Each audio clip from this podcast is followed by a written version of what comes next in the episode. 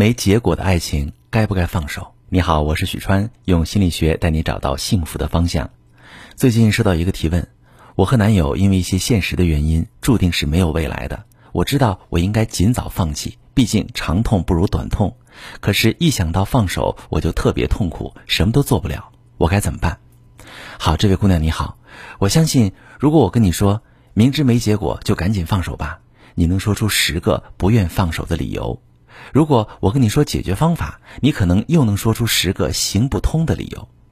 其实我能理解你这种感受，现实的艰难让我们在追求幸福的过程中遭遇重大坎坷，既做不到当机立断忍痛割爱，又无计可施，眼睁睁地看着爱情在残忍的倒计时。所以我给你三个判断标准，你可以对号入座的判断一下。第一，你对没结果的判断标准是什么呢？不同的人对同一种情况是有不同的判断标准的。比如，同样是父母不同意，有的人会积极的寻求解决方法，他们认为这只是一个阻碍因素；而有的人却把这看作是爱情的终点，问出没结果的爱情放不下怎么办这样的问题。你其实可以自己回想一下，你一定听说过这样的例子。大多数人并不看好的一对情侣，最终靠他们自己的努力排除万难，终于修成正果。因为在他们自己的衡量下，他们认为那些所谓的阻碍因素只是当下需要他们解决的问题，而不是他们爱情的终点。所以说，无论现实怎么刁难你，无论别人怎么去评估你的感情，前进或止步都是你自己决定的。那些真正的限制，永远都是自己给自己的。你认定你们的感情没结果，你就会在潜意识里劝说自己去接受这个不如意的结果，然后你们就真的没结果了。第二，这段感情值得你去麻烦吗？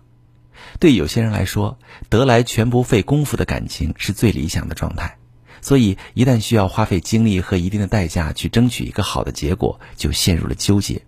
也就是说，除了导致你们没结果的现实因素之外，你也并不确定。他就是你想要共度一生的那个人。举一个简单的例子，你爱吃草莓，附近的草莓卖光了，你需要去很远的地方买，你不会嫌麻烦。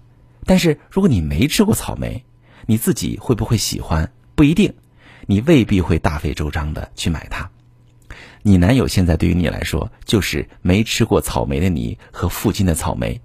不麻烦的话，买来尝尝也挺好。但附近没了，就懒得绕远去买。